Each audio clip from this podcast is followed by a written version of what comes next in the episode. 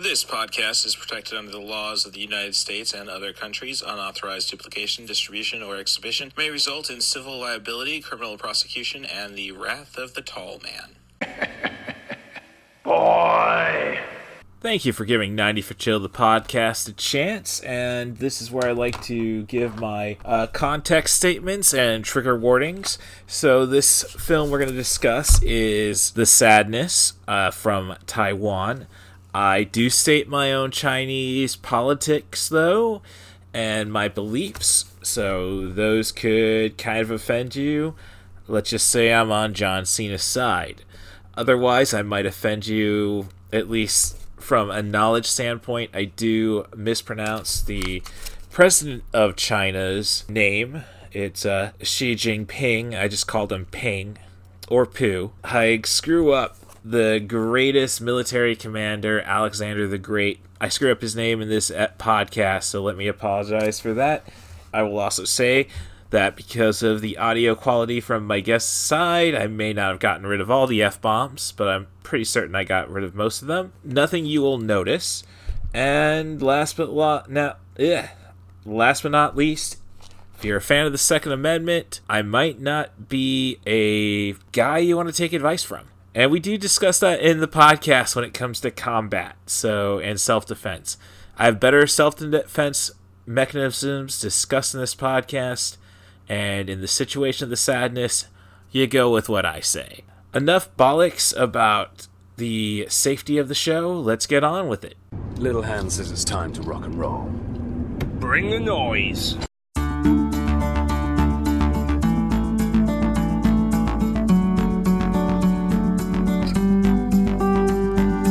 And welcome to 90 for Chill, the podcast. This is your host, Cool Movies Darth, is the handle that I'm always going to try to get over. But if you want to listen to this podcast on a Amazon Echo or Google Nest device, just ask for podcasts by Russ Stevens, or should I say, play pod, play podcasts by Russ Stevens. But if you want to follow what I'm watching, you can always do that on Letterboxd. My username is CM Darth. And this week, Gregory Carl or Gregory Gatham, Greg Gatham, however he wants to be called, uh, the former host of the Mud Show podcast, a wrestling podcast, has returned to discuss 2021's Canadian directed, Taiwanese filmed, and again, we'll get into my politics during the show. But the movie is The Sadness, a viral outbreak movie where this is kind of the perfect hybrid, I'd say, between 28 Days Later and David Cronenberg's The Shivers. So, it, it's still got so outrageous that, you know, the more you watch it, I think you can understand the satire of it. So, but you know, I got to get you to watch it for the first time. And I don't know, a lot of time with podcasts, I usually don't listen to it unless I've seen the movie. So, wherever you stand, if you're looking to get your positive opinions reaffirmed, I think you're in the right spot. But otherwise, um, if you want to be on the show, I'm looking for a guest for our December 5th episode. Must be recorded before December 5th, so December 4th, the latest. Uh, just send an email to russthebus07 at gmail.com. That's R U S S T H E B U S 07 at gmail.com. Offer me a movie, a theme, a director, an actor, preferably under 100 minutes long, but I can work with anything. You know, I give all my other plugs the rate and subscribe on your favorite podcast apps, five star reviews preferably, talk trash on at CatBusRuss. Otherwise, if you want to stick around for some Christmassy bollocks, we're going to do that after uh, the conversation about the sadness is done. So basically, cut the opening of my conversation with Greg and just threw it on the end. It's fun, I think. We're talking about kitties and Christmas. How can you dislike that? So, on with the show. And now, a feature presentation. Oh, for... Very well. Let's all go to the lobby. Let's all go to the lobby. Let's all go to the lobby. Get ourselves some snacks. Let's get the movie started in my peripheral. Yeah, righty. Oh, yeah, this is a wild one. I put off watching this movie for a while for but I just didn't feel like reading the movie. You know what I mean? I was kind of waiting to be in the mood. Oh yeah, yep, I understand that. And this is uh well, I think that's like funny thing about uh like when you go to my letterboxd, uh CM Darth is the username. It's kind of like, all right, you got a lot more four, five star stuff than you really have on the other end of things. And it's like, yeah, I know what I'm gonna enjoy. So and I've actually kind of think, you know, trying to course correct. It's like I'm being a little too harsh on certain movies now. Like, yeah, it's not quite four out of five. I mean, I liked it, but yeah, I, I don't think it gets that.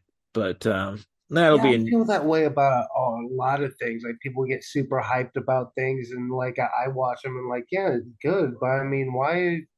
I don't. It's not that awesome. Like the Mandalorian, I felt that way about.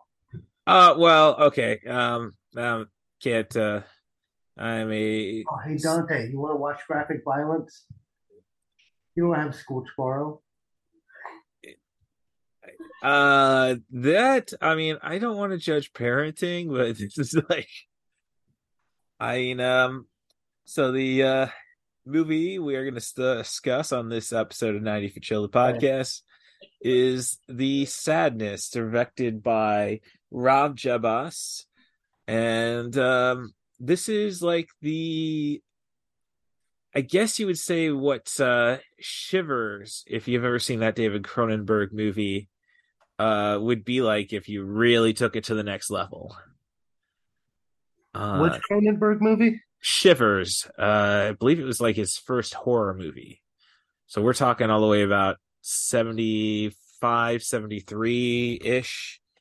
Um, it's about a, I don't want to say mad scientist. So maybe I have too much empathy towards science with that statement.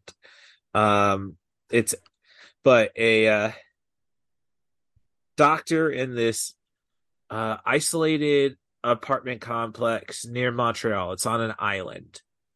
Um, has trying to make a cure for other diseases. Had created a parasite. Um, that basically turns off all uh turns off all your restrictions and you're solely operating on inhibitions.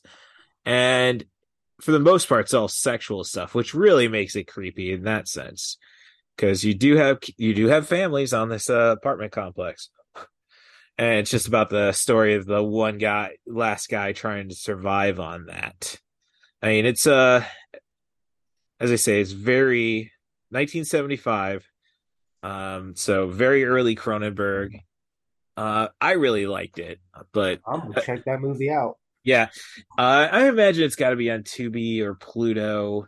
Uh, I mean, that's the biggest problem right now. Is there's so many movies like, oh yeah, that's a classic, I'll buy it, and then oh no, Shudder. You like you can't buy cheap horror anymore on iTunes because Shudder is gonna, good chance Shudder's gonna have it. Oh yeah, that's that's no joke, man. yeah, um, if it's not Shudder, then you can always go to Tubi or Pluto. Somebody's gonna have it. Oh yeah, dude. Tubi has a surprisingly like good library of horror. Yeah, oh, it's got a surprisingly good library about everything. I think, well, I think the anime is a little lacking. Uh, that's like, I mean, but as I say, it's like Pluto and Tubi. They are, um, I mean, if I wasn't somebody into wrestling news, I'd probably be uh off of YouTube and just having one of those channels running or Shudder because I love their feed that they have Yeah. their feeds they have. Um, very easy to fall and sit, fall, just sit and veg out to. Really good Uh, originals too. Yeah, I've yet to see a bad one. Um, yeah. I, I can't really say I've really uh explored Shudder enough. In all honesty, um, I'm actually kind of curious because I I believe you can get Shudder with AMC Plus if you subscribe to AMC Plus. They just give you Shudder. Um, and I mean, I'm not a big Walking Dead fan, so I mean, first uh, four seasons are solid. But it's like, eh, Yeah, Yeah. I'm I'm currently doing the AMC Plus thing, but that's only because I think I wanted to watch. I think it was RoboCop, and I needed the subscription that just kind of huh? Uh, updated. Yeah. Well, let's see. Robo. Well, that's one of those weird ones where the rights always go all over the place with that one. I think technically Lionsgate is the one with it. So uh and they don't have their own streaming service. Or I suppose you could say, well, they have Epix, but I mean, I couldn't sell Epix back when I was working for Mediacom. I, I don't know who can sell Epix. Um so that's uh so if you haven't picked up on it, that means you're not a common listener. So the guest tonight is Gregory Carl. And uh, you know, I can't fault him. He uh didn't have the nerve to watch the baby. Um that just seemed a little too uh creepy for my uh taste. But Dude, it's a good movie. well, as I say, we, we it's good. everybody's like I mean, everybody's discovering the little girl who lived down the lane now. So I mean, you, you got you, there's no reason to question your taste. Um, it's just again like eh, It's, a, about, it's a bizarre movie. It- well, bizarre, and but it's good. Uh, well, as I say again, it as you stated, it's about mood, and you said it took you a lot of time to watch the uh, sadness, and for me, uh, Uh, but not because of content. oh well, Because I I, was mean- lazy and didn't want to read. Oh, okay. So, all right, you're you're the guy talking to somebody who studied Mandarin for two years. So, not to say I really picked up much of it. I mean, it's this is it does, but it does bring me to a point. So, I'm going to be clear. I'm of the opinion that Taiwan is not a country; it's a territory of the People's Republic of China.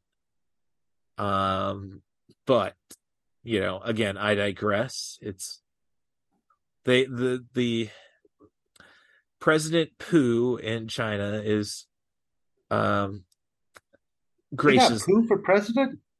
No, the the president of China is Xi, uh, Jinping, Jinping, but he there's a lot of memes that are go around the internet that compare him to Winnie the Pooh, and no no joke. Basically, Winnie the Pooh has been outlawed in China because of this. Uh, if you uh, watch, I think it's uh, season 23 of South Park, where uh, Randy Marsh tries to bring Tegridy weed over to China. Basically, of course, he immediately gets busted for marijuana, and in Asia, all drugs are bad. Okay. Um, so, uh, but he's able to cut a deal with Disney and uh, the Chinese government to get out of China and s- even sell his weed to the Chinese. Uh, but he has to go and um, piano wire Winnie the Pooh. Okay, I remember that. I watched Yeah. that one. Right. So no, it's a real thing. Uh, Winnie the Pooh has been outlawed in the People's Republic of China because he, of similarities to uh, the President Peng. Hence why I call him President Pooh.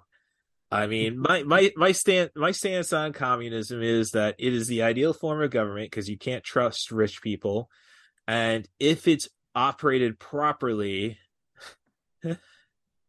nobody nobody gets hurt.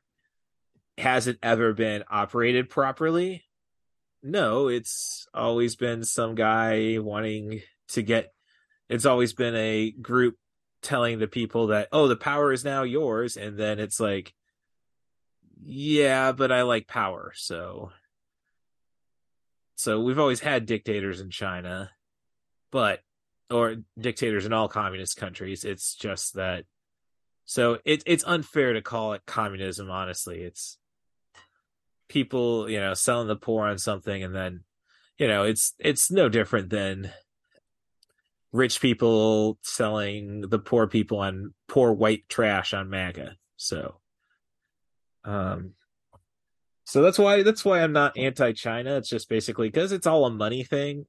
So um but yeah.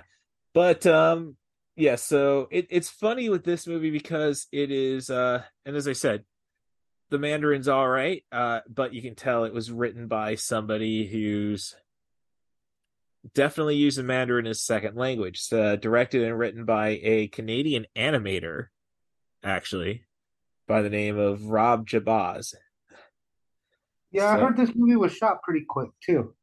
Oh yeah, uh, this got released I think by the end of 2021, Uh, didn't get to the states till 2022. Um, and it really does capture the vibe of like, hey, you know, we're just fed up with pandemics. So, and this is what happens when you're fed up with pandemics. and it's not too far removed. I mean, we recently had the uh, an assassination attempt on the Speaker of the House. So, um, but I do find it interesting again, it being a Canadian. Oh no, you think so? That glass was in a funky spot, dude. I think her husband was had, that was having some kind of gay affair.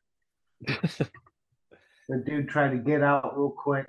Oh, yeah. Well, you know, I think we've gotten into enough politics. I mean, it's um but no, but preparing for this movie and basically preparing for the episode that'll drop on the uh the 15th of the month since this is going to be the 22nd of November. Um I've been watching a bunch of similar themed viral horror movies. Uh, so I definitely recommend. It's on Shudder. It's in English. Mayhem with Steven Yeun and Samara Weaving. I watched that. That movie's awesome. Yes. It's one of the first Shudder movies I watched, actually. All right. Well, yeah. Um, it, it goes back to when we were. Kick out of that movie, dude. I'm remembering it now. His boss and whatnot. Yeah. Smack, fucking coked up smack. fucking boss. Yes. Um. Yeah. It's no. It, it's it's it's allergies. Um. No, but it uh, it's definitely it's the same kind of idea that um of viruses, um, that as they described later in the movie, and I can talk about that in a bit. Um, that basically turn off all your decency or prevents you from or in the case of the movie mayhem it's basically now your id is totally in control so you don't have your conscious or your subconscious telling you yeah maybe you shouldn't do that. So and that's a, that's basically what this virus is. And it's really clever the science behind this because they basically said look the alvin virus which is the virus that's uh shut that's been threatening to shut down taiwan for a year Isn't it hilarious they named the virus after a chipmunk? uh well as they say it was written by a canadian so I think um Dave made him.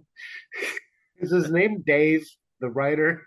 Uh, no, it's uh, uh, no. The name of the writer director is Rob Jabbaz, who, as I say, is a uh, animator. Actually, was what he was doing before this movie, and I think uh, basically they shows one of his twisted cartoons in this movie. If you're uh remember the scene where the uh, neighbor finally he gets home after the first uh, breakout, which is coming up on my peripheral right now. He's just pulled up his little scooter to the fast food joint that's serving french fries at 9:30 in the morning. Um Yeah, it was a cool little cartoon. Looked like Cuphead. yes, uh, yeah. um so yeah, french fries at 9 a.m. Like eh, I I but there's a reason why there's potatoes. I mean other potatoes. You know, hash browns or seasoned potatoes. I mean Wait, so we're in the we're in the same spot, right? He's pulling up to get breakfast. This Yeah, he's- coming up as well. right granny granny comes up and i'm sorry i you see this is this kind of describes what the movie is about and how not too unrealistic it is because i find fry fryer humor uh, fryer violence to be funny in all cases Yeah, so do I. Ever since uh, Toxic Avenger.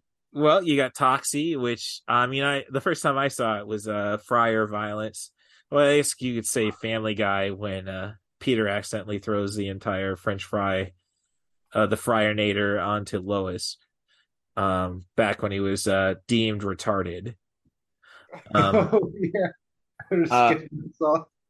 But then um yeah so we're gonna have an old lady and you kind of and the makeup effects are great because when i'm seeing her her bare her bare her bare feet walking into the uh walking into the restaurant you can see like um like blood that's kind of colla- like gathering at her feet if you know your zombie movies. That's how you like they usually discover why why somebody's a zombie. It's like, well, no, dead bodies aren't supposed to do that. The blood's not supposed to. Ju- well, no, living bodies aren't supposed to have blood pooling at their toes.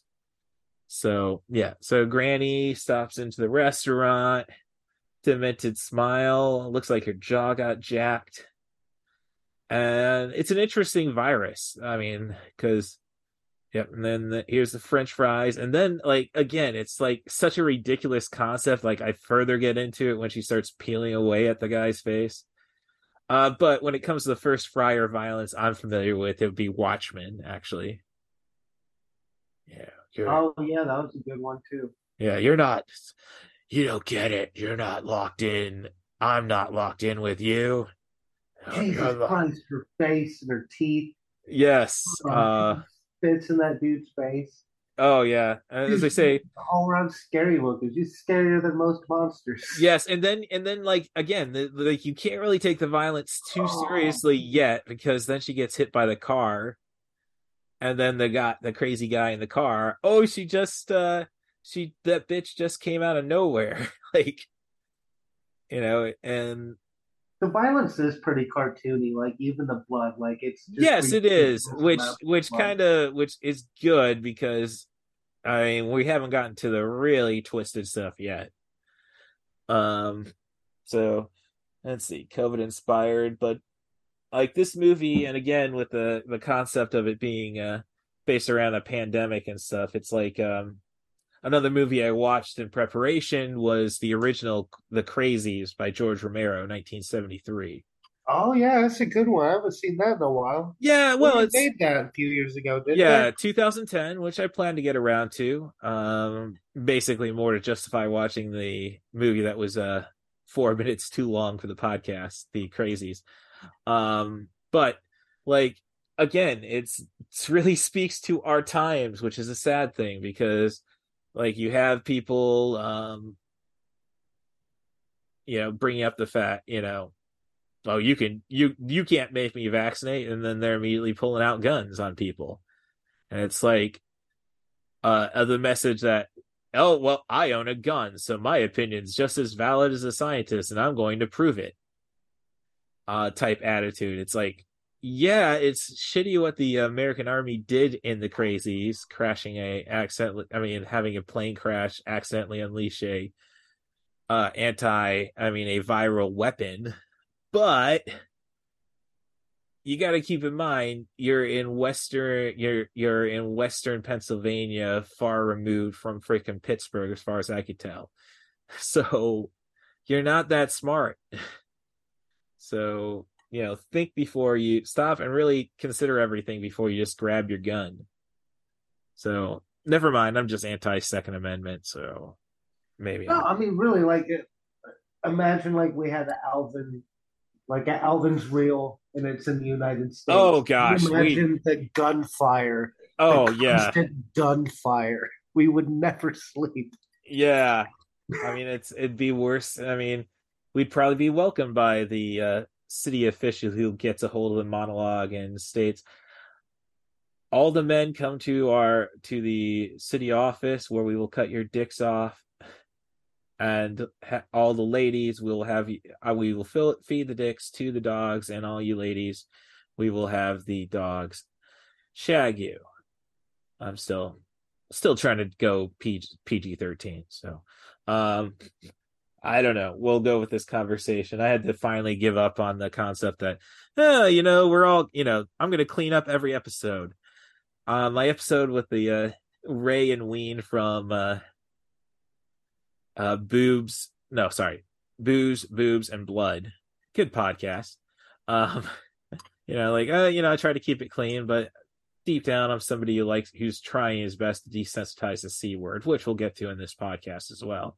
So it's like, oh yeah, no, and they start those ladies start using that, going off on their, um, you know, well, the West, the rest of the West gets to use the word.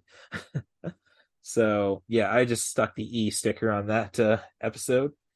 Um, so, but um, Yep. Then you have uh so yeah, we got the neighbor in there who just like I'm surprised it took him that long to cut off his fingers personally. Yeah, Like, yeah, You know, sure. why are you holding them like that? You could cut, you know, cut the fingers off and immediately stab. Yeah, Uh, why didn't you kick him or something? Like he's just holding the blades like an idiot. It's Yeah. like, kick him off. You kick him away from you. Well, yeah, I mean, well, I don't know. You kick him away, then he might snap them. So, I mean, you're still. He I don't think- that anyway. He, Smack. he loses two fingers. Yes, I I acknowledge that you're going to lose the fingers anyhow. I mean, it's like um, as I was as I was Why are you talking. just holding the blade you can grab something, swinging at him? Well, and that brings me to the next point as he whacks him with a toaster. Um, the toaster is a pretty versatile weapon when you really stop and think about it. If you remember the movie Suicide Screen, uh, Suicide Queen, uh, Kings. Oh yeah, yeah, yeah, yeah, dude. Uh, you can swing that thing around like a mace. Do you grab it by the power cable? Yep, and that's what he does in this Swing movie. And and and uh, in um, Suicide Kings, it was basically after Denis Leary's just trying to find some info on where Christopher Walken could be from uh, a waitress at the bar. Finds that movie I like a lot. I haven't thought. I about I, it in a I. I do need to rewatch it. Um, I think it was still a little too much in the pulp fic uh, of the pulp fiction. Everything's got to be like Pulp Fiction or um, the Usual Suspects vein. I mean, yeah, Christopher it was definitely like that. Christopher Walken's great in it, so I mean that tend. I will actually go and say I think it's Jason Godecki, uh, from um, The Big Bang Theory is really good in as well. oh Um, yeah, he is in that. He's like the uh, little like scared dude, yeah, the scared Uh, one. Yeah, right. it's one of those group movies. Yeah, it's, a, it's a it, it's a fun it's a fun movie, but as I say, there's a scene where Denis Leary goes in, ooh, and then there's the there's the curb stomp on the arm. Uh that's um so Yeah, no, no, for real though. Like the, this situation, like it, it's different from zombies, right? Because you know Yes. fast. Oh, no, well- they got like working brains and whatnot. So a gun's probably not going to be like your best thing because they can use guns too. Right as he's trying to ski, scoot away on his scooter, and the cop does Oh, take a shot at. These are for fun. I'm sorry, I watched most of this movie on my phone actually. Oh, okay. I was I watched the bulk of it at work. Ah, well, um, that I don't know if that's a good. You're um, I mean, I'm just in it. cards, he'll be fine. As I say, I don't know if they really need that kind of inspiration at that retailer. I mean, I didn't like Bluetooth it to the TVs, the electric. no, I understand that, but an employee watching a movie about giving up all your uh, inhibitions and a place that has a website dedicated to photos of weird people. Yeah, I forgot how they just stood there like that. That's creepy too. Where they just sit there, all just stopped. yeah, like trying to assess the situation. So really this is more of like um I say shivers originally, but it's more like this is kind of like what you would think the rage virus would actually be from uh the 28 uh days and weeks series. I heard this is really similar to a, uh manga called Cross. That would not surprise me. yeah, Uh a lot of scenes are uh, really similar. It's the only real difference is like if the virus and everything's the same, except that like they get like upside down crosses on their forehead. Ah, okay. Yeah, there's yeah, it's it's fun that's a fun thing with manga where they um like I really don't know what the uh, effect of religion is in Japan truly, or at least Western religion. Um but I know they're at le- they might not be followers, but they're at least fans of the concepts. Like my favorite uh anime is Neon Genesis Evangelion. So, and that's very oh, heavy Christian overtones. I mean, I should say uh Christian philosoph- philosophical because again, it's not really a Christian no, I, I wouldn't really show it to your Christian friends. Um or anybody who likes your DC talks or your Five Iron Frenzies or Yeah, they um, uh, the angels were what they were fighting, right? Yes. Uh, I mean, in Evangelion, it's kind of like okay, the it's all it's there's there's plenty of biblical representation, but it's honestly more of an existential. In the end, by the end of it, it's all existentialism. Um, and yeah, granted, that was my, uh, yeah, I might No, have I've to- seen it. I'm, I'm a fan. It's just been a long time. Yeah. Oh no, and it's like, and I might have to thank uh Neon Genesis Evangelion for my uh eventual embracing of atheism. so Yeah, I, I've always been more of a Cowboy Bebop guy. oh Cowboy Bebop's awesome, but uh I mean it, it, it for for me, I'm again just a few years older than you. It's like um anime for me when I really got into it in high school, I had to go and buy VHS tapes of, you know, an hour at a time for twenty five dollars. Definitely wasn't as accessible as it became just right once DVD became out. So Anime is expensive. Uh, I- I buy it for like twenty five bucks at Walmart. yeah. Oh yeah.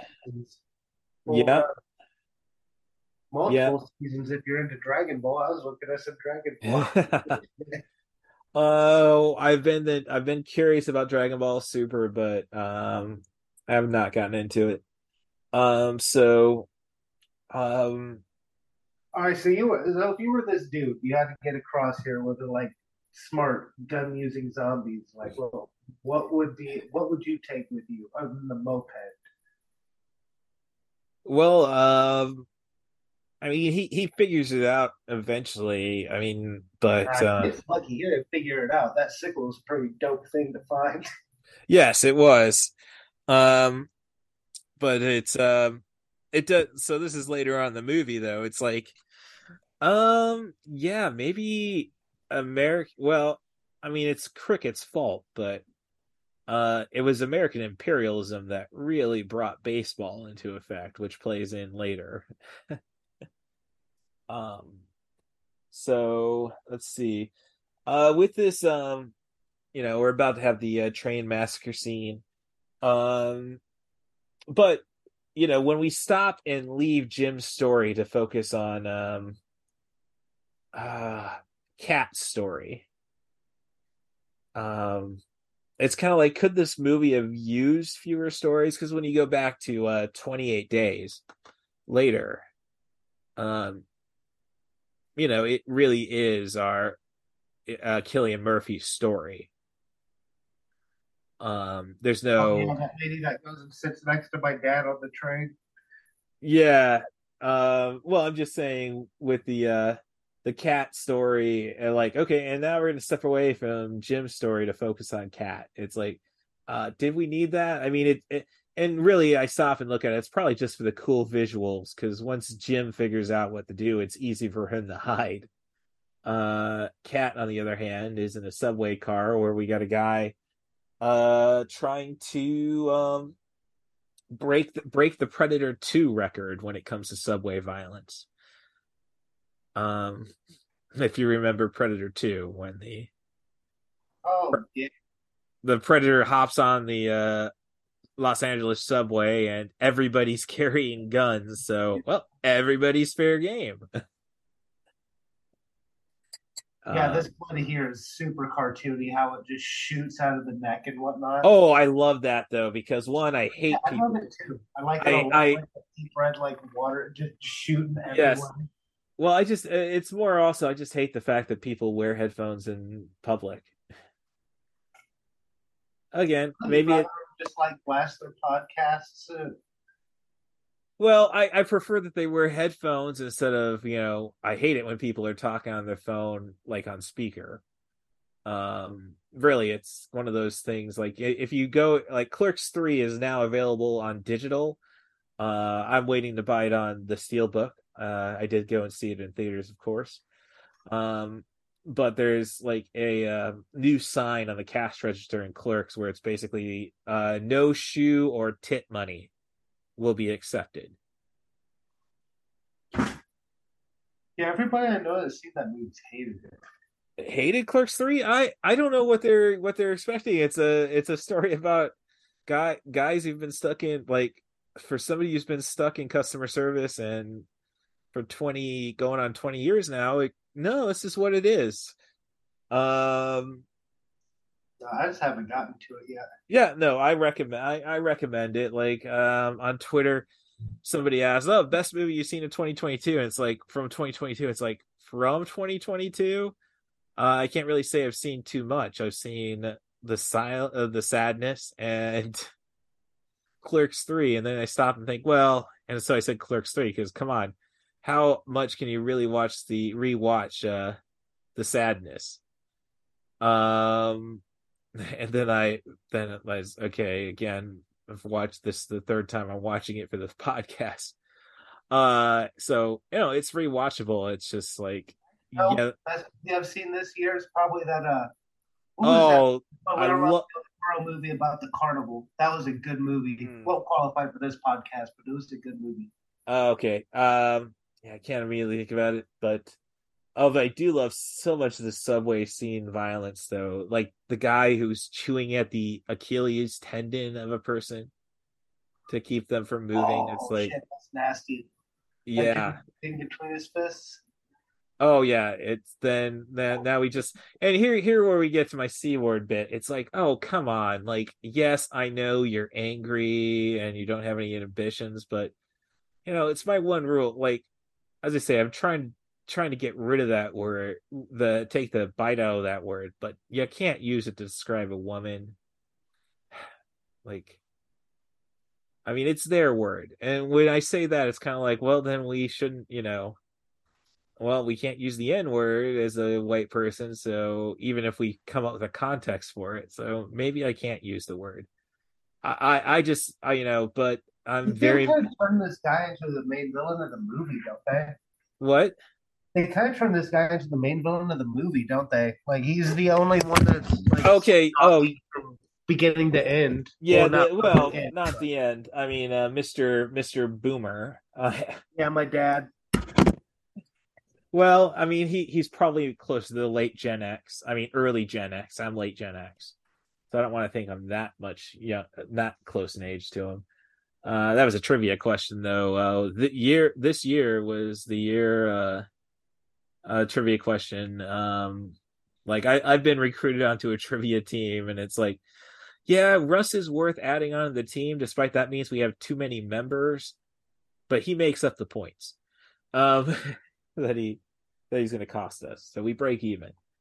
But uh, like the year in time is like always one of the trivia questions. Is like this is the year of that Bruce Lee died and Heidi Klum was born, and, and it's like I'm only seven years younger than Heidi Klum. Now I'm like Lloyd Christmas. So you're saying there's a chance. Um, but uh, so let's see. So yeah, Boomer on the twi- he's the mascot of the movie. I guess it's like the closest thing I could say it would be like um I don't play the Far Cry games, not my thing, but I have watched enough videos where it's like everybody's angry that the guy on the cover of Far Cry 3 doesn't turn out to be the real villain. So uh or i guess resident evil village is the same thing where like oh they sell it on the vamp seven foot vampire chick uh you know she'll be dead halfway through the game um so yep headphone That's how it goes. I never really thought of it before. yeah so i guess though with all of this going on I had to ditch that one lady, that one-eyed lady. well that's just I that, ditched her so quick.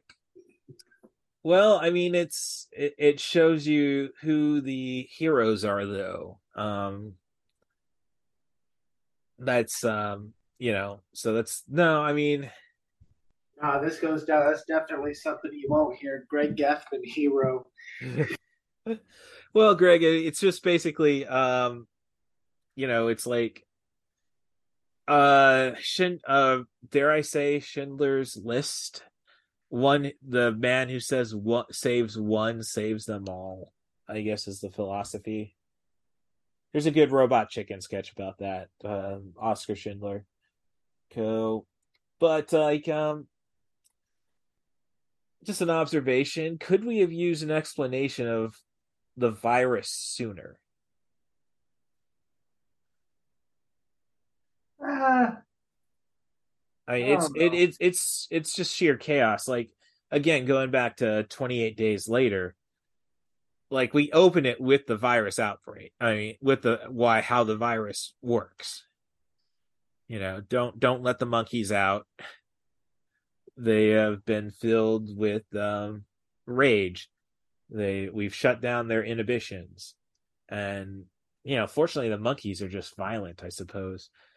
Well, they Uh, kind of did that at the beginning with the guy. He was they on the well but again and and you can say and you can say well that's just the timeliness of the film because that's basically yes this guy's explaining how this covid variant is going to turn into super rabies and nobody wants to believe him because it hasn't turned into super rabies yet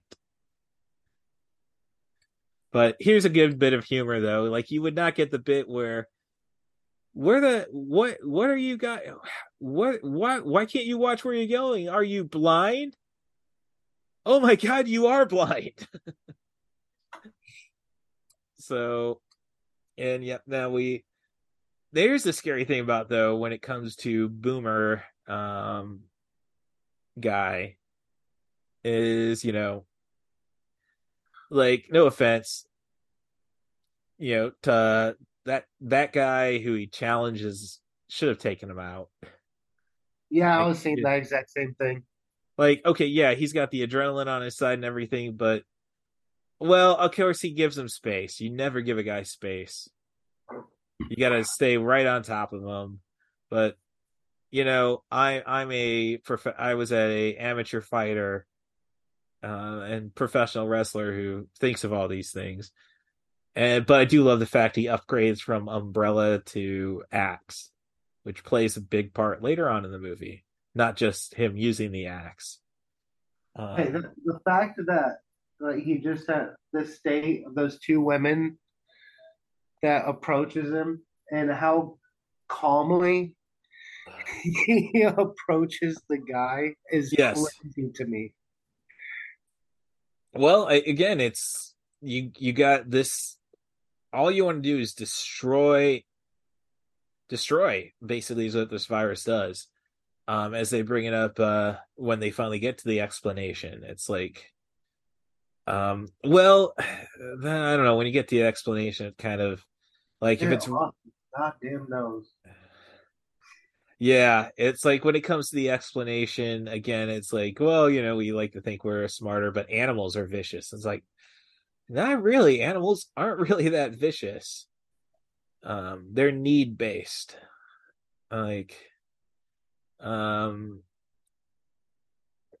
I don't think they need to destroy things, which is the tragedy of humanity because history says we love to destroy things. Um, so you know, as we're uh, escaping it and about to hit a little little bit of a break in the film, um, you know, I can bring up like, um, you know, it's kind of weird again. You kind of catch some things about um this movie not being directed by a Chinese person.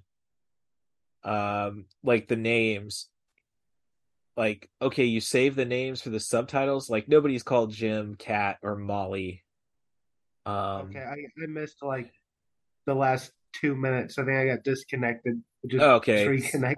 well he got past the axe guy he they just punched the uh, security guy in the face so um Oh yeah, the uh the scared little guy with the manga. yes the hentai theme phone um yep um again more reason for me wanting taiwan to listen to their chinese Re- people's republic overlords. I don't think you had you know come on. You're kind of enforced not to have that indecency. Um but yeah as i say the uh, english names like that kind of takes you out of it the jim kate cat and molly. Um it's kind of just it just makes you think of movies that are directed by people whose again this is not your first language let alone do you actually speak the language so i i think gareth evans the guy who directed the raid redemption and raid 2 uh speaks whatever the language is in Indonesia.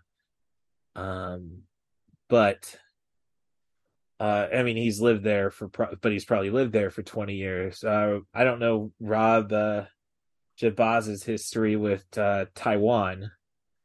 Um and so it just like it this movie works but then again you have movies when you have this direct this uh, language barrier issue you have movies like troll 2 like a italian man directing a american actors and that I heard those weren't even actors. That none of those people had ever been in a movie before or since.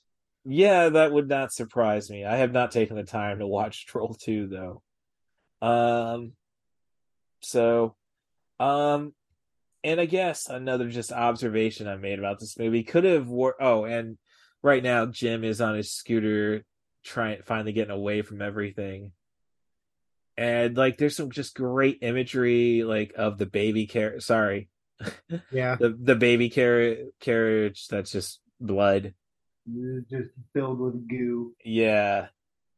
But it, does make me wonder and now we got Jim pulling up on the guy who's I think he's just gone necro and eventually chases him with his ass hanging out. Yeah, there we go. You said you're going baseball bat. Well, no, Hanfa, dude. well, no, no. What I'm saying is like, uh, it's kind of sad that American eventually that Americans uh, introduced baseball. That was our um, product to the rest of the world. Because, like, we we'll get to that scene. Well, pro wrestling too. World War Two. yes, Pures Puroresu, as the Japanese like to call it. Um, yeah, I think baseball actually was hitting big over there before then. Actually, it's like um, same thing with Taiwan. I mean, yeah, a lot of it was occupational forces. It's like still kind of why why isn't there great German baseball then? I suppose my question as we sat there. I mean, well, like we got the World Baseball Classic coming up in in the winter, and it's like, yeah, the Italian team is just Italian American baseball players. Like that's where Anthony Rizzo will be playing. so, like the teams you got to worry about are the ones where they don't actually have American American uh, descendants. Every time I hear the name Rizzo, I just think of the Jerky Boys. You see, I think Rizzo, I think the Rat from the Muppets. So, Uh, um, our age difference right there. not really, because I'm definitely more of a closer to, to the prime age of the Jerky Boys. I, I guess again, it's just my parents being very, uh, very um strict in terms of listening to what the uh, warning labels say. Like I got in trouble because my little brother bought a Kmart copy of Limp Bizkit's. Um, I can't remember the name of it. Was it two dollar bill, three dollar bill? I don't know. Um, the one with Nookie on it, and oh yeah. and it's like, well, you could say Nookie on MTV. And then my mom gets it. Why does he have a tape where he? Wh- why is he listening to his CD which talks about Nookie? Uh, why are you sending him to a Christian school instead of junior high? I, no, I, there's really like because I don't think of the context. I think about the warning, like you guys did. Like I'm still doing my best to get my uh, little sister to let my nephew watch Flash Gordon, which was rated PG. And that's what I grew up on as a kid. And it's like, no, you know that humor is not PG. I, uh, it's funny. My last episode was um about this is Spinal Tap, and you know we bring up the fact that yeah, we were kind of raised on Monty Python as kids because it was okay. It was on TV, you can't put you know before ratings if it's on TV, it has to be clean.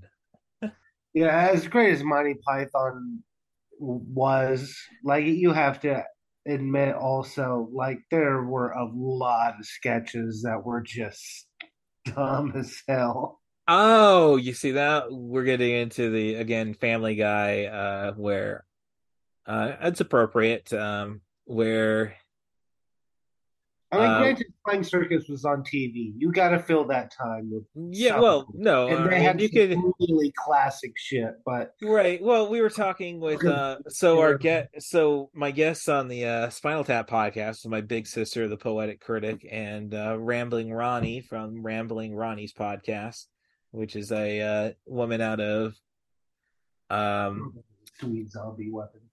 Uh red uh red deer alberta just north of calgary. Um i don't know if she appreciated i was wearing a bret hart shirt during that but i digress. Um so yeah we got our we're about to our zombie showdown of scythe versus baseball bat. Um as and this is where it's like i'm kind of frustrated with this movie because like okay everybody's giving up their inhibitions everybody's digging the sexual stuff like as a sub where is mine where where where where are they going to relate to me so i kind of appreciate the scene where they're torturing the guy with running his uh balls into a barbed wire wrap pole Why'd after you being- stop him? I was about to finish. yes yes like you know what? Nobody's nobody's got that um nobody's a masochist in this movie? All right good. Now i now i can relate is basically what i'm saying. Not that i want well i've let some weird things happen to this so. Um but yeah as i was saying like if americans didn't bring base Balls rammed into barbed wire. no i haven't but i've i've had i've left with bruises from bite marks so How the hell did they kick to the chest to make him bleed from the mouth like that? Oh, I mean, he's probably bleeding from other things, uh, you know, by that point. And it's kind of like this shows you how weird the virus is because I don't think that guy was concerned about getting off until, you know, the beating stopped. And then he realized, oh, I was getting off on that. so, but I'm just saying, like, then Jim's going to start get pel- pelted with baseball. That's why I'm saying, like, eh, maybe introducing sports where, you know, you're swinging sticks and uh, throwing balls at 90 miles per hour at people. It's not a good thing to share internationally.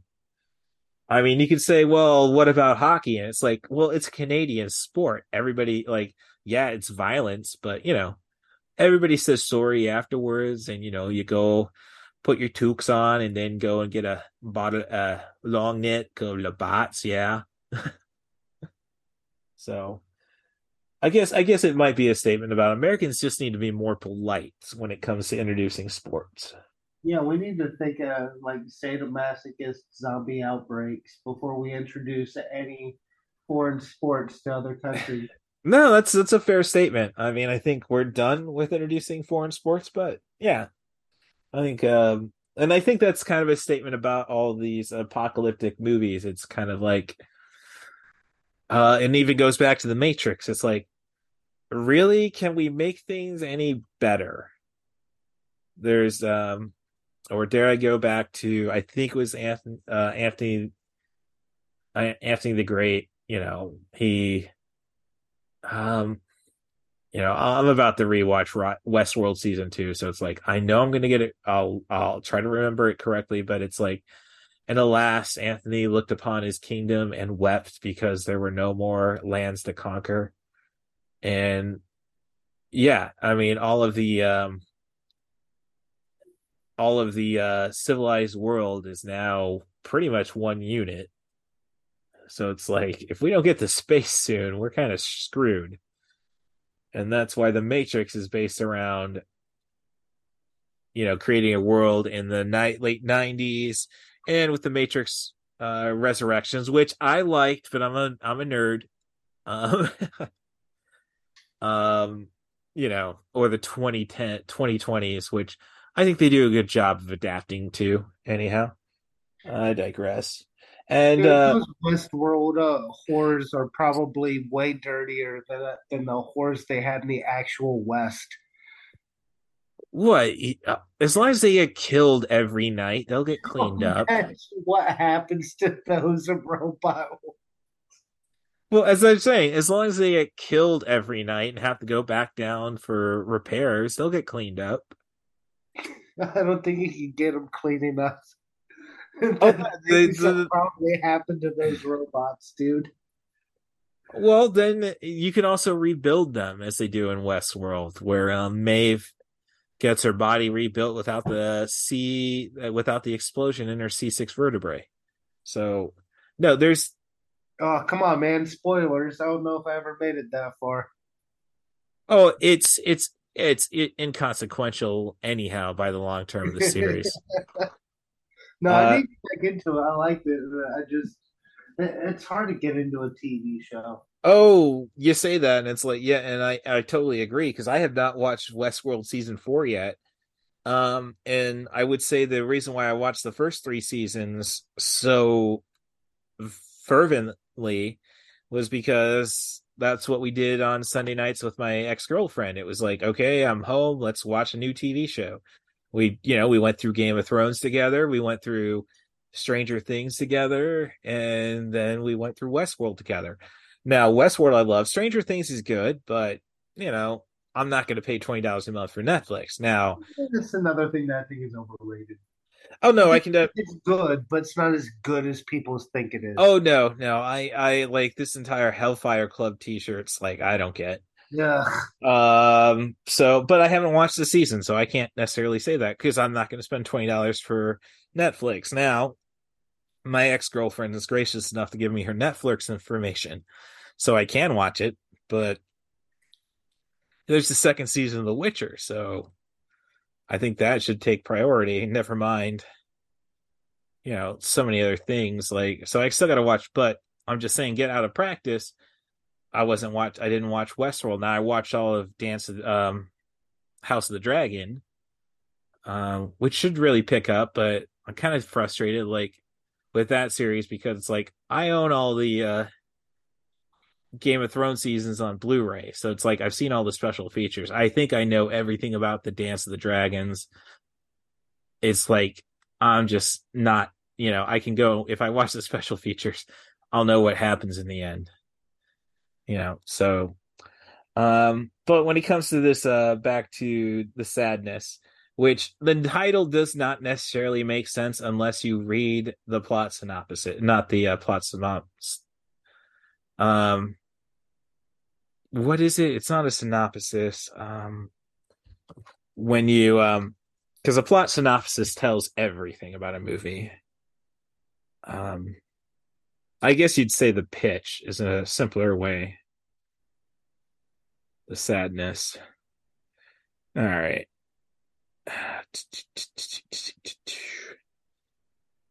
really disappointed with IMDb not putting like the movies in theaters up top anymore. Um, trivia quotes. What do you think about this scene coming up with the president? The president's address on the TV. Oh, you see, that's actually no, it's a good point because I think it's the most humorous and the most realistic grenade effect we've ever had in all of cinema. And I know it's a totally unrealistic grenade effect, but it's not fireball explosion, which you kind of get fed up when you see grenades. And uh, we talked about it with uh, um, Damon uh, Darius Dubois when we uh, did a commando podcast. Like grenades don't come up with fireballs. It's just uh charges, boom. Yeah, that, this seems only here for that. I feel like 'cause I don't think we even really even need this scene because it's already been established to us watching it. Like we know what's going on. We don't need the president to now tell us what's going on. Well, yes, I mean plot plot plot wise, it's like everybody's wondering what's the people are actually wondering what's actually happening. They just know it's chaos. This is kind of now the time to explain it. But it again, it brings me back to a note my la- my latest note, which was uh like could this movie have just been nothing but splatstick like Evil Dead 2, I should say. Like we could have gone all humorous with the gore. I think it would take away the effect. And as I say, sadness is the title of the movie, which I again, if you don't read the plot summary, not the synopsis, the plot It summary. It's hard to tell that they're crying while they're doing these things. It they, that effect could be a little better. I'll give you that. It There- really there there are, there are but it's hard to see the tears. Yes, that's exactly it. Like when you see the guy um who after Jim is riding his moped and seeing all the chaos and carnage and sees the guy who's you know butt naked well i wouldn't say butt well i guess you'd say butt naked not completely nude. He's got his t-shirt on and he turns as he's as he's um you know going to He's town. Winnie the Pooh in it to taking it back. yes there we go. Back to go, going back to back to back to pooh bear. All right. So yeah. Um right. You do see the tears obviously on him but even that kind of looks like uh as um boomer with an umbrella will eventually say after he does the probably the most reviled thing in the movie it, it comes shortly after the uh hand grenade in the mouth of the president Oh yeah, yeah. uh, which again, I like how that turns out though, because then you get Molly going nuts with the virus. So, you know, it, it's like, all right, it's at least everybody's getting involved. You know, if you survive, you're part of the team. It's an initiation situation. so, like, but again, like when it comes to how this story is told of two parties trying to join together in the end um be it cat and uh jim it's like you could have actually opened the movie with this scene discussing the what the virus is and then the general you know full transparency is important and then he like yeah i'm going to show you got the red eyes so but those are pretty lame um I mean, yeah, you don't want to shoot the president, but I'm pretty sure I could get a headshot at the, off of that guy.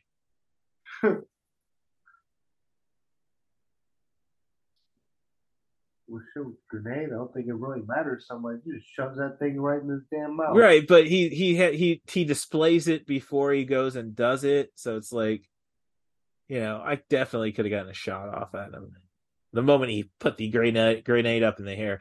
As long as he hasn't pulled the pin out, you could take care of take him out. You know, got to keep him separated. Um, Oh, which actually brings me up to another element. You know, it's not that bad that Jim, the fingers that Jim got cut off, because he can still do the devil horns, rock and roll, baby. Oh yeah, Yeah. So he still got his thumb. Most right. Well, no, I mean, there's a reason. There's a reason why uh, the yakuza cut cut off your um your pinky and then your ring finger before they cut off the other three fingers. They want you to be functional.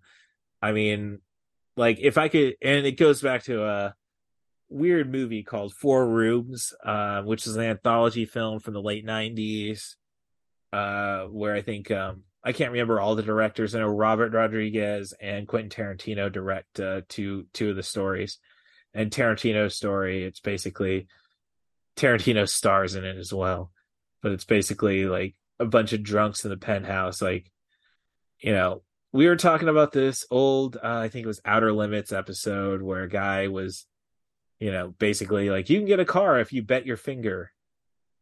And like they're basically like look we're gonna we're we're we're modern people. We just need a neutral party to cut the finger off if need be.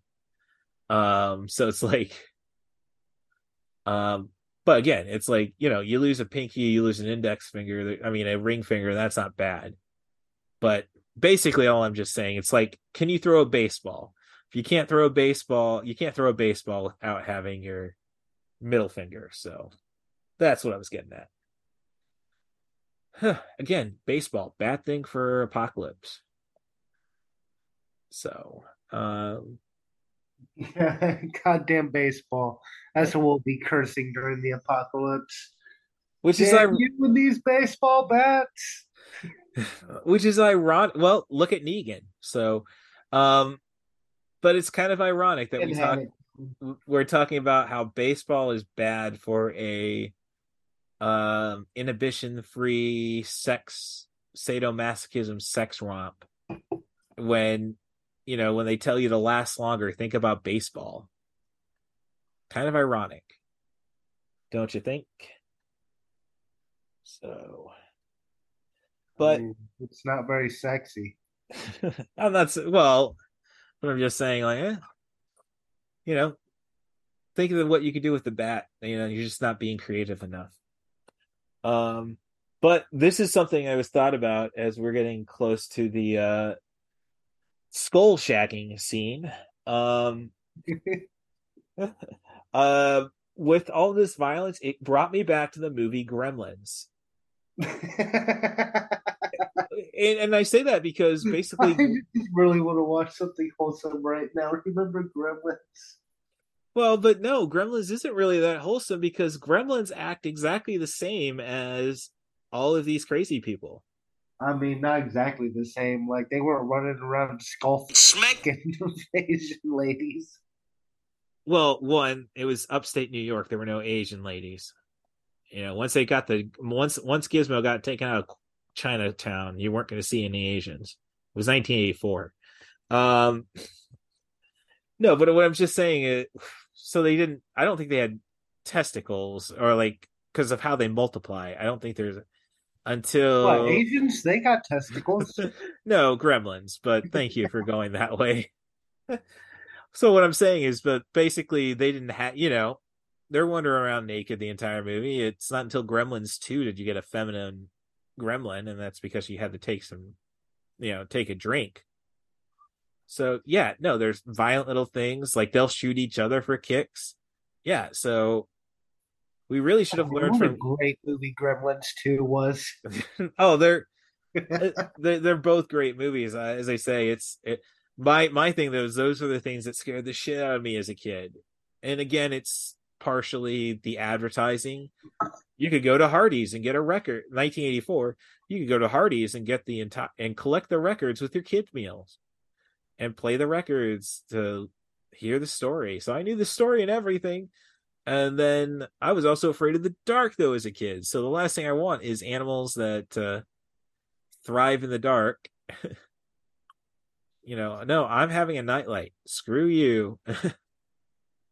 and you know, I overcompensated, but now it's like give me darkness. But I couldn't. I I don't think I ever really made it through Gremlins till uh Christmas a few years ago, and the art theater in Champaign was doing. uh I think it. What did I say? Free free Christmas movies? Yeah, free Christmas movies. I took my girlfriend to see Gremlins. Like, all right, I can. I'm cool with these little guys. so, but I'm just saying it's the same idea. Like, and I think that's kind of the moral of the story. And I don't know. I have not read the uh, novelization. I hear which is good. It kind of explains the Gremlins, and I can't wait for the uh, HBO Max series about Gremlins.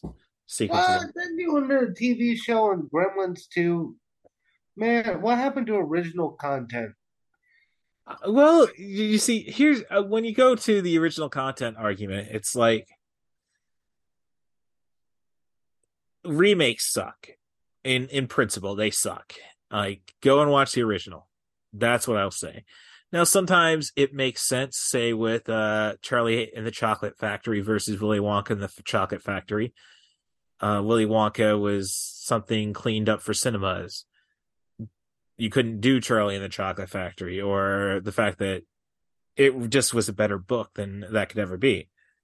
So I get that argument that remakes just uh, is a lack of originality, but you know, legacy sequels, people eat those up. Like everybody was I have not seen any of the Halloween uh latest Halloween trilogy. Be upfront about that. But you know, people were pumped to see oh, we're to forget about H2 uh, we're to forget about uh, H2O and uh Halloween I can't even remember. Was it Resurrection? I don't know. The last where Busta Rhymes beats Michael Myers. We're gonna forget about the those.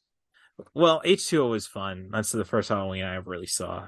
I watched Halloween Kills, the last one. The the most recent one. yeah, and um, yeah, I know a lot of people are bitching about kills, but I think I'm like, eh, I don't know. It sounds like it's got a lot of promise, and I I haven't heard anybody say anything good about ends. Um, but Halloween Kills was kind of fun, but I mean, I, I haven't watched the ends yet, but I heard it's terrible. yeah, I don't know. It I just until the last twenty minutes. I heard. well, honestly, that could that could be a blessing and a curse. I don't know. But the fact of the matter is, like, oh, but if you bring back like um I don't want it. like you bring back Zach and Phoebe from Gremlins, we're gonna be all about that movie. And um, so what the Gremlins HBO series is gonna be is a animated show, um, basically a prequel. So, and I think you have you have James. Yeah, another thing I'm tired of. I'm tired of prequels. I don't need to know what happened before. I don't give a shit. Well, I don't care. no, But that Chucky show on Sci-Fi is pretty dope. right. So see, it it a it good gets, show. Yeah, I have not heard anything bad about that, and I honestly, all the made for most people rave about the made for DVD sequels of Child's Play. Um, and everybody looks back on uh, Seed of Chucky as a transgressive masterpiece. So, um, so yeah, it's um, so I'm just saying, like, yeah, you'd wish that people would come up with original stuff, but then again, if you if you hit it right, though, it's gonna like, again, for a Star Wars guy, like, oh, give me more. Like, why are you bitching about the Book of Boba Fett? Oh, because there's too many Mandalorian themed episodes about it. Come on, I'm there. Yeah, that's just just fan fiction. All that Star Wars stuff that's being pumped out now, it's all just fan fiction horse shit. Oh no, no, no! I'm not. go- I will stand by one. Ewan McGregor's my favorite actor, so I will. You know, give me more Ewan. Um, so I could care less. Like, I could give a Smack. about Obi Wan Kenobi. I know Well- as much about Obi Wan Kenobi as it's important. I I don't need uh, a whole Smack. fucking side series. I don't need this shit. It's fan fiction. or would you rather they look? They. I need this because Rise of Skywalker was was the ultimate fan fiction. No, give me good fan fiction, and I'll take it. Give me bad fan service, and I'll be begging for good fan fiction to make up for it. So. I know that Andor looks pretty cool. I haven't seen any of that. Well, That we don't know any, but okay, with Andor, he didn't get three movie. He didn't get to be in six movies. He got to be in one. So Yeah, it's also a prequel of that. of Rogue One, yeah, Yeah, Rogue One. Right. As they say, we didn't get we Andor. Probably the best Star Wars movie of the recent era. I will stand by Last Jedi, but I, I, I get, but Rogue One is definitely like if you Rogue One is definitely top top five Star Wars movies. I'm gonna say uh number one is Empire, number two is Star Wars, number three is Last Jedi, number four is Rogue One, and five might be Revenge of the Sith. Um, What's Last Jedi? Wasn't Last Jedi the video game? uh, Fallen Jedi Order, uh, Jedi Fallen Order was the last video game.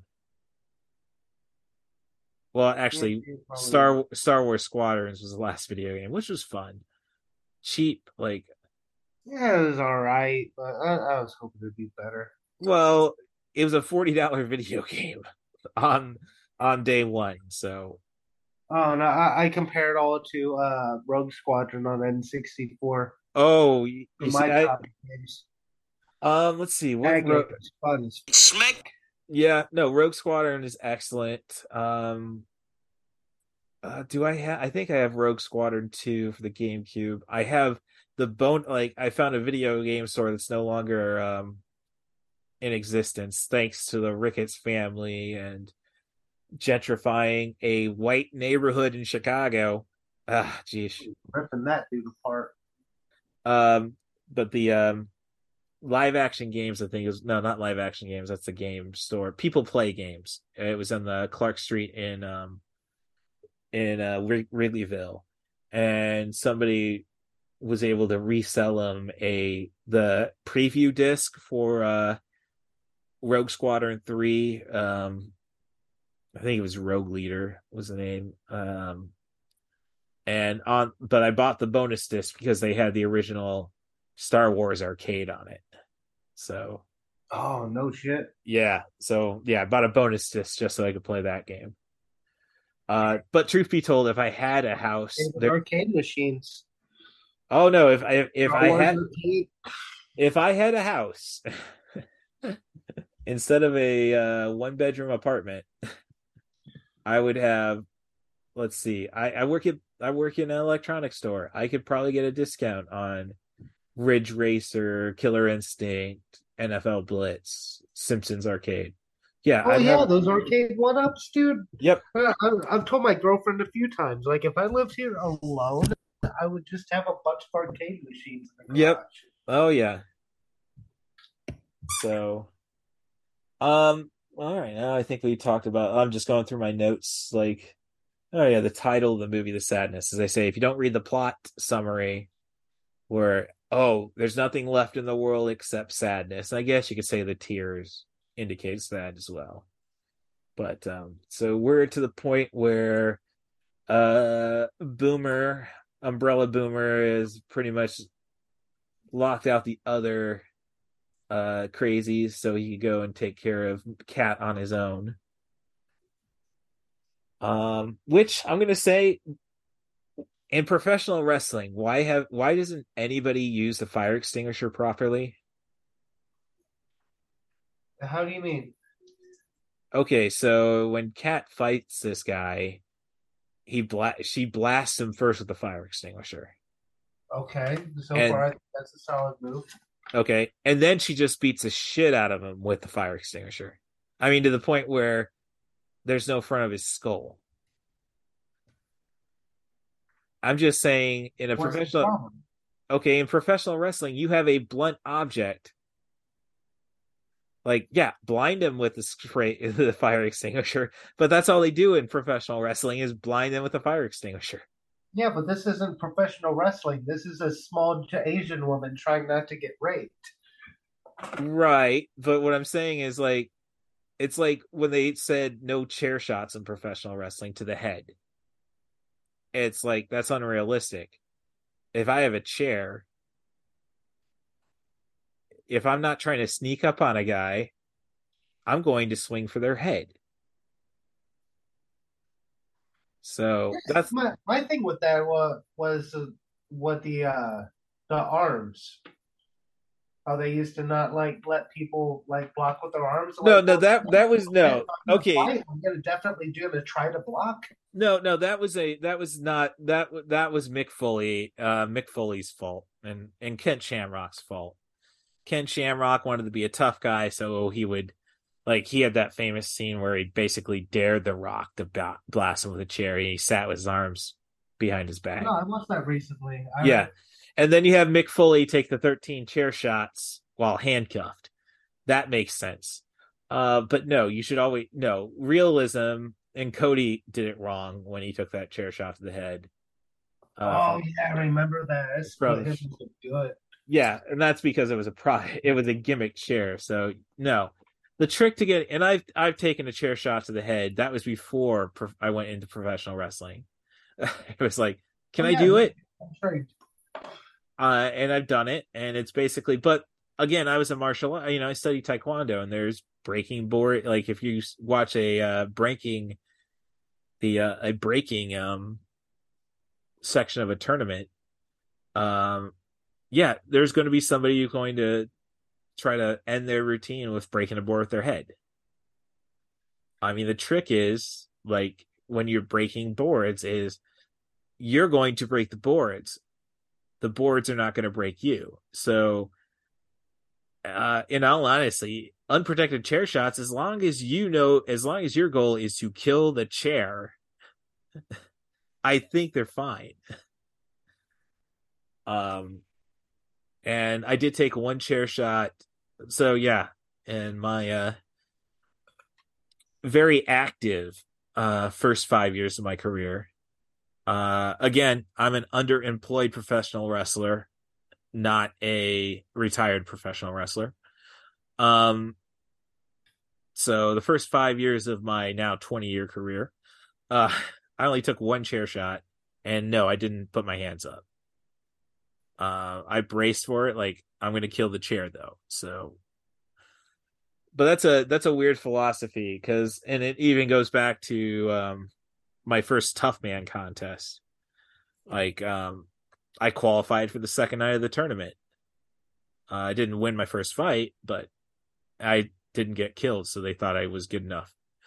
Um, so, but over that night, my uh, friend who was my corner guy, like, oh yeah, no, Russ is. He was telling all the all the fighters after the fights were done, you know, after we are just trying to chill out.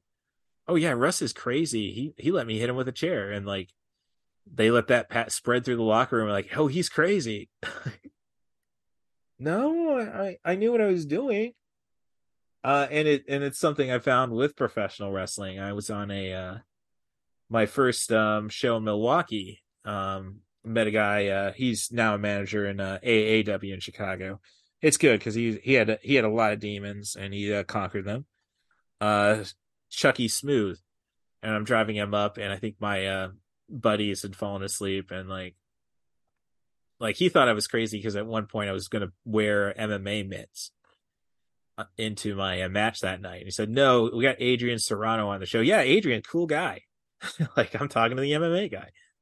Um, and he's like, "I don't know, man. You got to work on your selling." It's like, well, dude, I came from the real fighting. Like, yeah, I've done tough, man. Yeah, I've gone and gotten myself in, you know, severely beaten. And it's like, so many people in professional wrestling is like, whoa, no, no, no, that's not what you want to do with yourself professional wrestling is fake. We don't there's no real tough guys here. it's like and that's uh that's my biggest uh problem with the business is you don't have to be a tough guy to get into it now. So so now so now we're to the uh yeah, to the um virologist uh scene where you know cat is going to get cleaned up and disinfected and we get the full explanation of the virus how it again it doesn't make sense when you think about it because i don't find animals to be vicious well unless they get rabies so but i don't find them as destructive beings so um I guess it goes back to Westworld, though. The argument can be made of the story of the Robert telling the story of the greyhound his father adopted, and and then one day a cat wandered by, and the greyhound used to be a racing dog chasing the rabbit around the course, but he never got the rabbit. So, but small furry thing. The greyhound ran and got the dog, got I mean, got the cat, and destroyed it, and didn't know what he did wrong. he didn't know what he was actually going to do to that rabbit when he caught it. So I guess that's this. Animals are stupid. I guess is what we're saying. that's why we keep the cats in the basement. Well, but um, no, uh, I'm now looking around. No, Ava hasn't scratched the shit out of me. She's sitting right behind me, so it's like, no, I, I find my cats to be very intelligent creatures. So that's the problem with cats. If they if they had thumbs, they would rule the world. Oh, it's no. a, so I think I'd smack up a cat. Nah, you see, I'd rather deal with humans than animals just because a human can screw up. A, an animal works solely off instinct. And the thing about cats is they're not domesticated animals. Cats were praised by the Egyptians for killing rodents, sparing us uh, from disease. So, cats were spoiled and encouraged to live with us. Hence, we didn't break them. We didn't train them. You can't train a cat. So they're not domesticated animals. They're going to do what they want to do. So the, I they I think cats actually think they're people I, or as many people say when cats leave gifts for you, you know, dead animals is because not because they're trying to um thank you for giving them a roof, it's because they think you're a bad cat. You know, they're disappointed that you haven't killed stuff. Oh no, I think I could kill like ten cats. How many do you think you're good for? You see, that's the problem with cats is they're so bloody adorable. It's like, oh,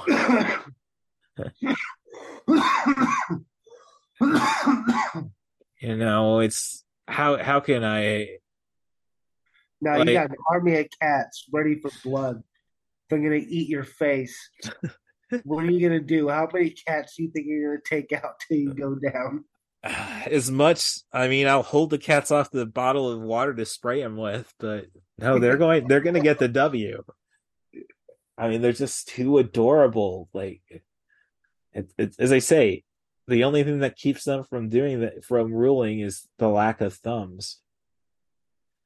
And you know what? Maybe we need better vets because maybe they can live to a human age. We're just not letting them. So, but it's kind of funny that we're talking about cats because we are going to get to the point where the virologist talks about how he's trying to solve the cure, find a cure for this in the maternity ward. Oh yeah, those were all kittens. So yeah, all the kid, all the newborns, and he Yeah, all the kittens. now, now, now my my cat Skimble has jumped down. Like he shouldn't hear. Well, cats have super hearing again. They can rule if they wanted to. If they if they had thumbs, he's probably hearing it through the headphones. But it's like the virologist, you know, basically says, "Well, you know, no, nothing was going to be done with the babies." They were going to be left here to die anyhow. I tried my best to save the world by killing eight babies. uh, and it's a, it's, I don't know, it's kind of a modern uh, zombie movie thing that we have the baby, uh, the zombie baby, I guess. Because I Romero never had zombie babies, Oh no. but um, Zack Snyder has one in his Day of the Dawn of the Dead, and um, Dead Alive had the Dead Alive slash Brain Dead from Peter Jackson had the zombie baby. So, but again, that brings up like, did does this movie take itself too seriously? Because there's like some hilarious, you know, stuff that's like, oh man, that was so out there that you can't help but chuckle, and like, could they have taken it to the next level, like Evil Dead, like, um, you know oh, Ash knocks an eyeball out of a deadite and it goes into the girl's mouth. like, Now that this movie's just it's too ridiculous to be taken seriously. okay, that's a that's a fair assessment. Um, I mean, I I think you like. Sorry, when you have the baby start whining in the trash, it's like, huh? Like it it's so twisted. I guess. It, it, it's a crazy reveal, sure, when you first watch it, but I mean overall, when you take in the movie as a whole, it's just it's too ridiculous. Well, But that's part of what makes it fun. Oh no, Like that's it- that's that's the no. If it if it wasn't so over the top, no, it'd be a very it'd be a very dark movie where you're supposed to regret everything that you see. How could you watch this filth? So I mean, being so over the top is what what saves it from. I mean, you, you'd think you'd kill the baby before you just throw it in the garbage. Well, he thought he did. He he even said, "Huh, that one just turned out to be tougher." So, um, so yeah, it's interesting now that you know. All right, we're gonna go to the helicopter in five minutes, and then uh, and oh, just brings up the fact that the guy did. if this this movie should be shown to discourage people from printing 3D guns. Because the gun does suck in this movie. A 3D printed gun's not going to be the best quality. No, it's not, but it you know, it, it just kind of makes me happy that there's countries where you have to resort, you know, if you really want to shoot something, you're going to have to settle on this piece of garbage. I mean, that's my like I've tried the argument before with pro gun people.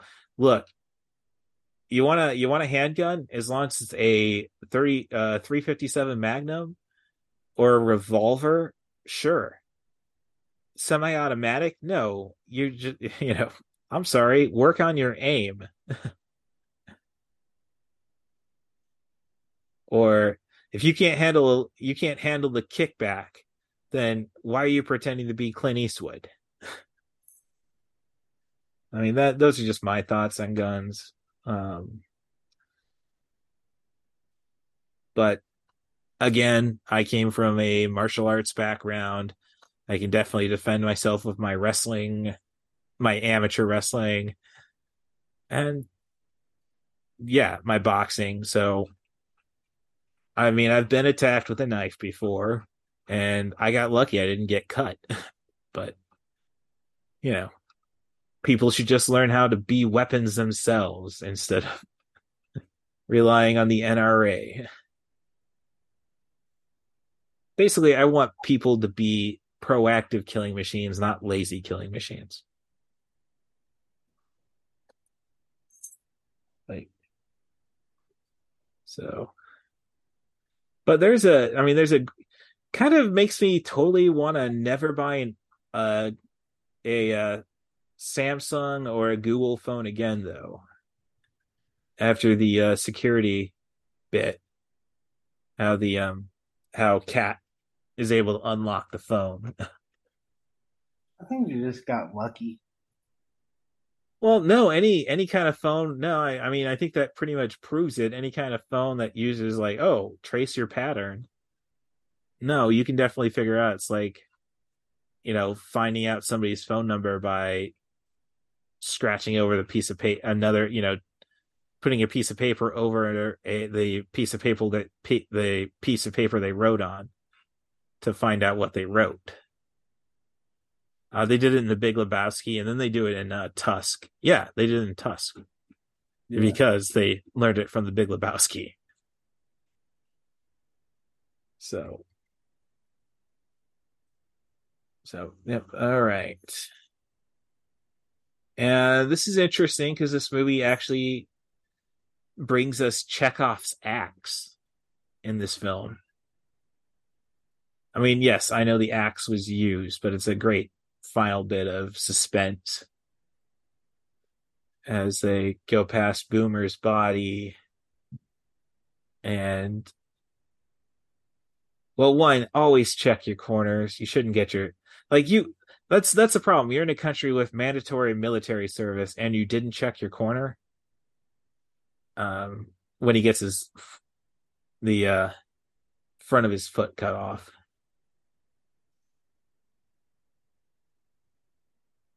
From the axe.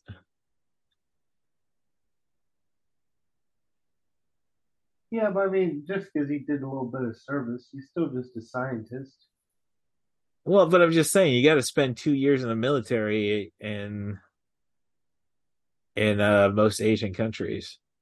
I don't think Japan, but that's just because we don't let them actually have a self defense force. Well, we don't let Japan have an army after World War II.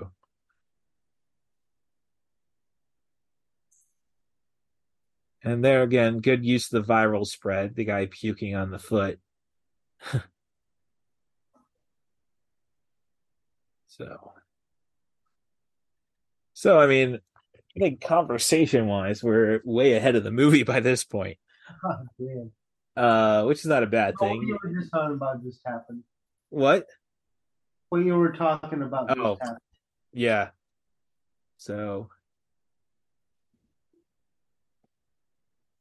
I don't know. I'm thinking the answer, you know, after your president gets blown up with a hand grenade, may have been to try nuking Taipei.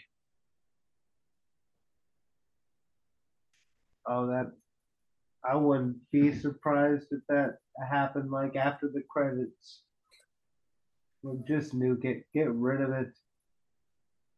Well, uh, it goes back to the crazies that she wasn't gonna fly away on the helicopter. Well, we know she didn't fly away in the helicopter. You hear gunshots right after she gets up there. As soon as they brought it up, though, I mean, like, you're not flying away. Well, it's it's it's a false sense of hope, but I mean that's that's the brilliance of the last last scene where so obviously Jim has been overtaken by the virus. Fortunately, he is motivated to take care of Cat in his own way. but it's not going to be the uh, virologist um won't be the person to take care of Cat is the point.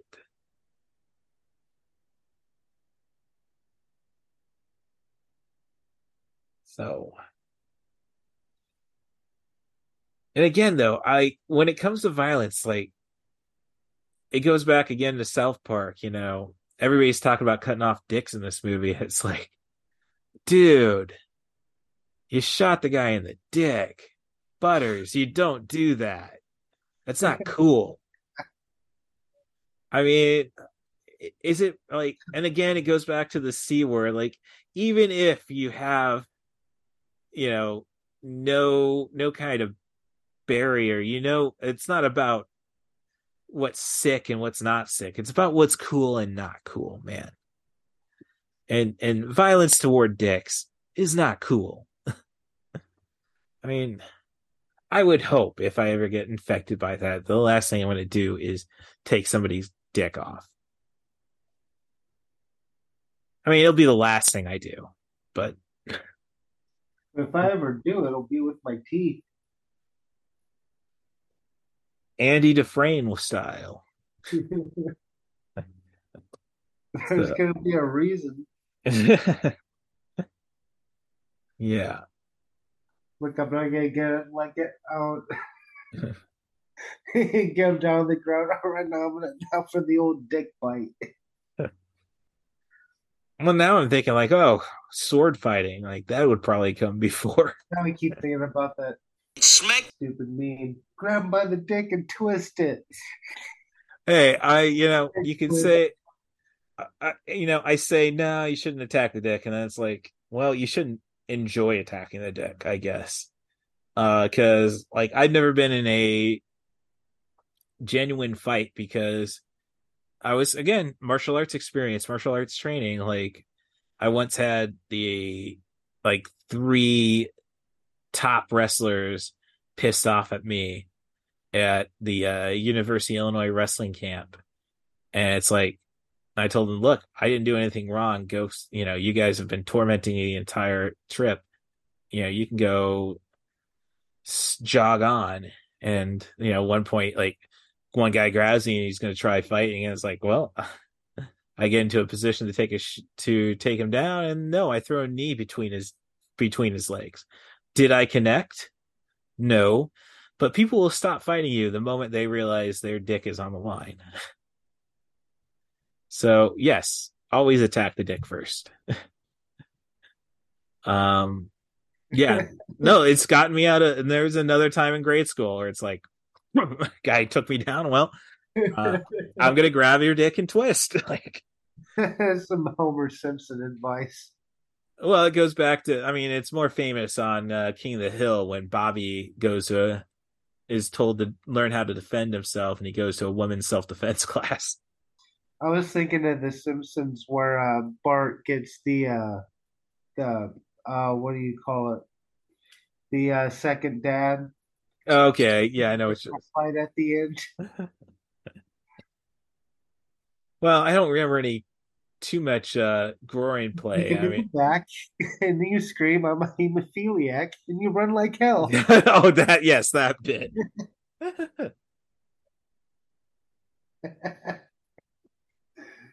So yeah, I guess sorry to uh disappoint you all. Yes, go for the dick. That's the if you want to survive. I don't know. If, I don't know if it would work on Oh zombie. yeah, if you're gonna fight, fight dirty. Yes. Oh no, obviously. Like it was uh I can't remember No, if it was no rules in the street.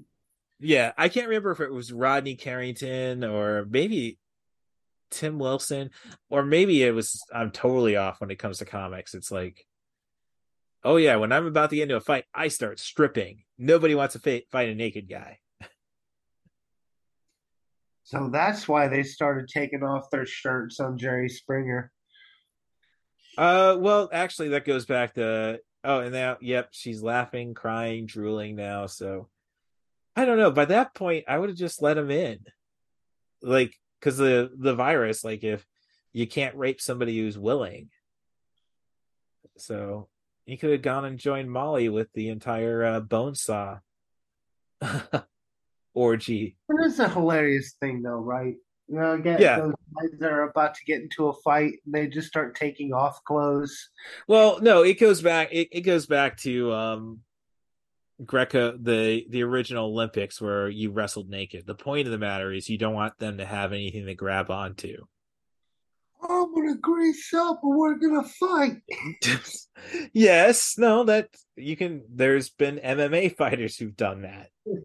So no, it's like yeah. Uh, I yeah, I think you were thinking the ladies' man with Will Ferrell. No, I was thinking about Jerry Springer. Uh, well, yeah, but there's a you know uh, when Will Ferrell is, you know, finally gets Tim Meadows, and you know, oh, I'm so bear with me. I'm just oiling up.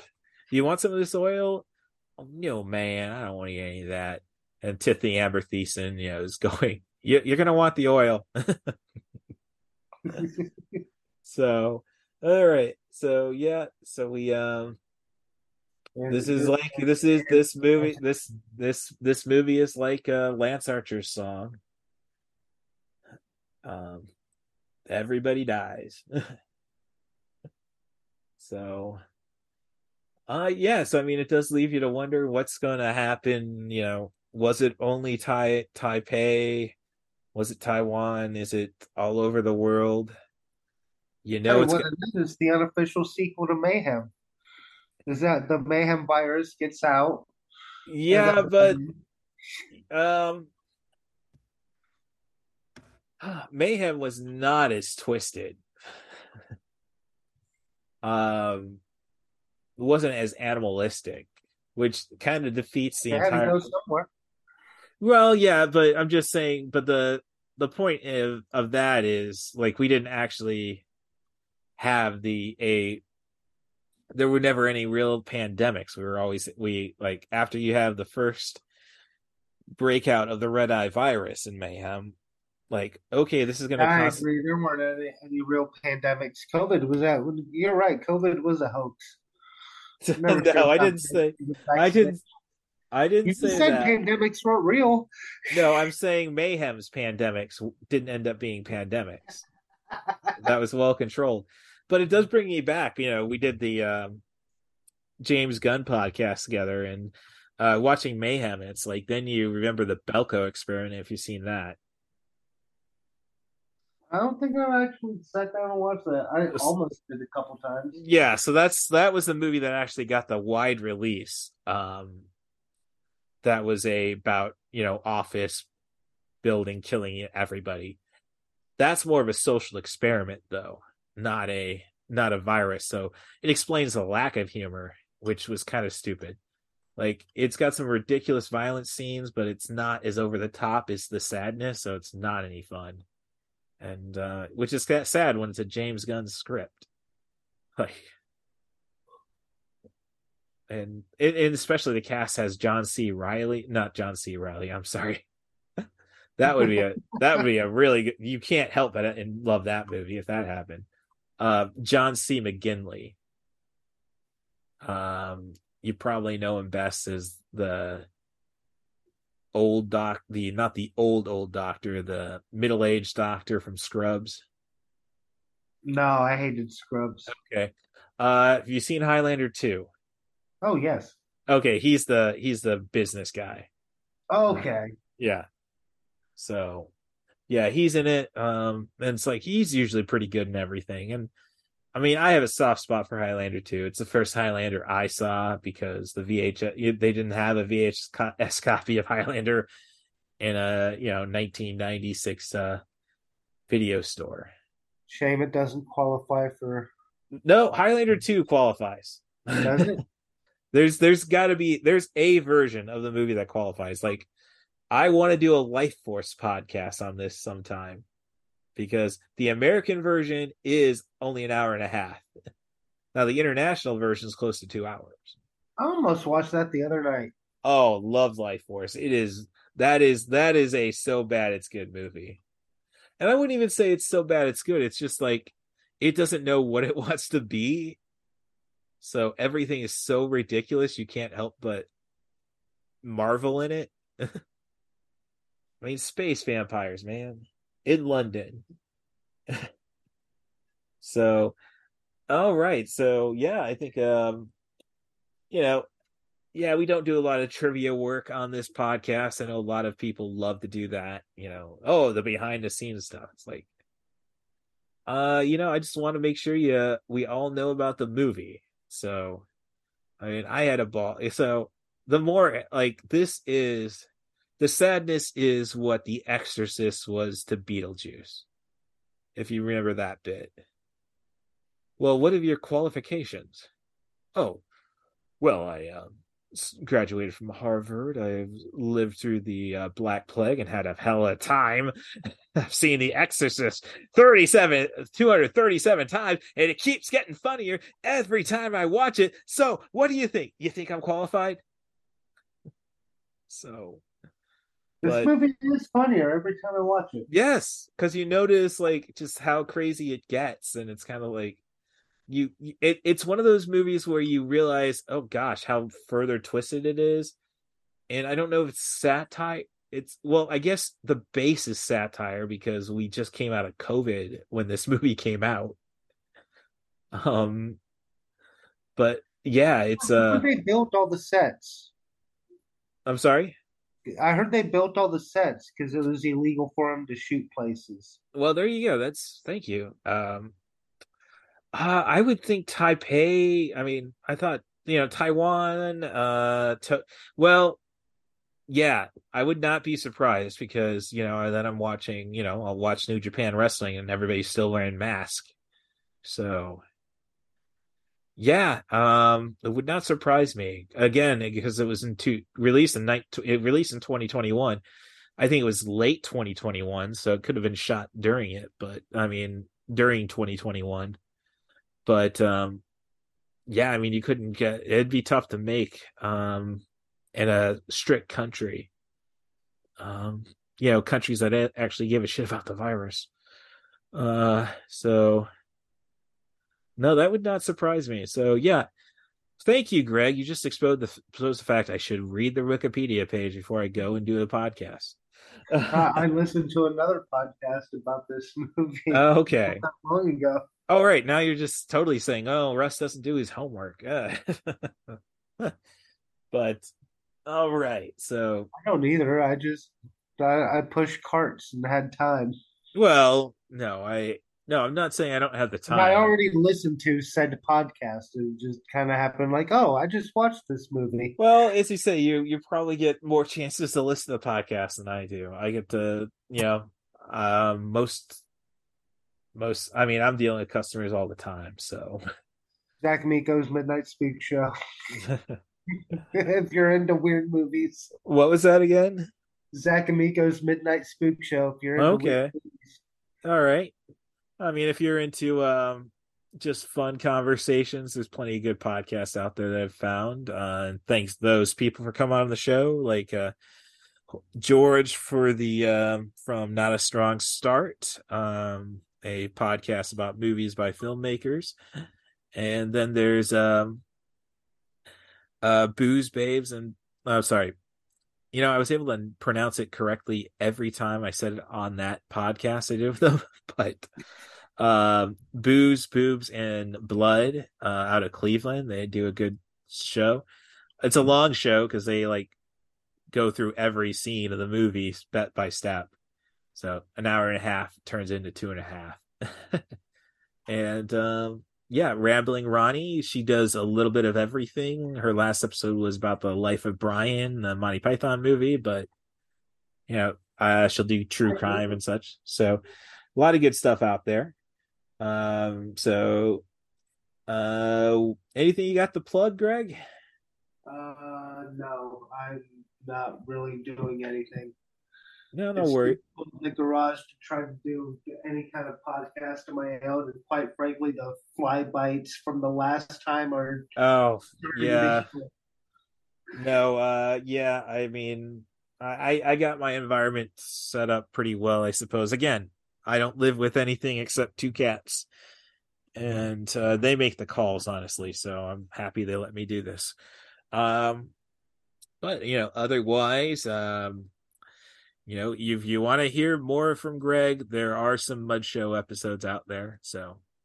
Uh otherwise um you can find me on twitter at catbusruss that's where i prefer to get all my hate sent to because i'd rather you give me nothing but love with five star reviews and subscriptions on your favorite podcast apps. And i do reciprocate reviews. I do reciprocate those five stars. My username on apple is the scoop staley. And um i'm also trying to get myself ready to uh, to get myself a good presence on the Mastodon's social network. Uh, you can find all my information on that if you go to my Twitter profile. Well, Uh, oh yeah, that's a killer band, dude. I'm into that band too. yes, no, no, no. Uh, yeah, Mastodon. I don't know why they called it Mastodon, but it's like basically the Linux of social networks, well regulated, so no hateful douchebags are supposed to be able to do on it. So the the opposite of Truth Social and probably what the the opposite of Twitter. So I'm ready for when we all tell Elon Musk to, well, you know, I, I just hope he regrets every moment he had to spend 44 mil- billion dollars on Twitter. So, uh, otherwise, uh, as I say, rate and subscribe on your favorite podcast app. So if you want to be on the show, send an email to russthebus07 at gmail.com. That's R U S S T H E B U S 07 at gmail.com. And offer me a movie, a film, a director, a theme. Try to focus on sub 100 minute material, but I can make anything work. So, I mean, as I say, shouldn't have a Ghostbusters episode, but I figured a way to do it. So we can make, as I say, I can make anything work. My Spaceballs episode was an excuse to talk about Star Wars. Let's just be upfront about that. Um, otherwise, thanks Stacia Harden for uh, still being my inspiration. I hope I'm doing you proud down here. And um, you know, keep keep an eye on everybody you touched in your life. And um, yeah, that's uh, all the formalities. Thank you very much for staying up late, Gregory. I know it might not actually be too late for you, but uh, it's great talk. I'll, find this more uh, crazy Asian movies to watch. Uh, there's a huge drop of Japanese movies on Shudder right now. Um, like Ichi the Killer qualify, you think, I'm sorry, for a while? Ichi the Killer. I don't think it does, but I can find. I can find. I I love some Takashi Miike. I've got a lot of his uh, like, I got a lot of his movies. Uh, Crow Zero, um, Ichi the Killer, Audition, um, Blade of the Immortal, uh, Sukiyaki Western Django, his English language, Jap- all Japanese cast except for Tarantino, Western movie. Um, You know, So- they got that anime on Shudder right now. I think it's still on there. Uh, what is it? Blue. Ah, it's about that idol and the the stalker. Oh, Perfect Dark.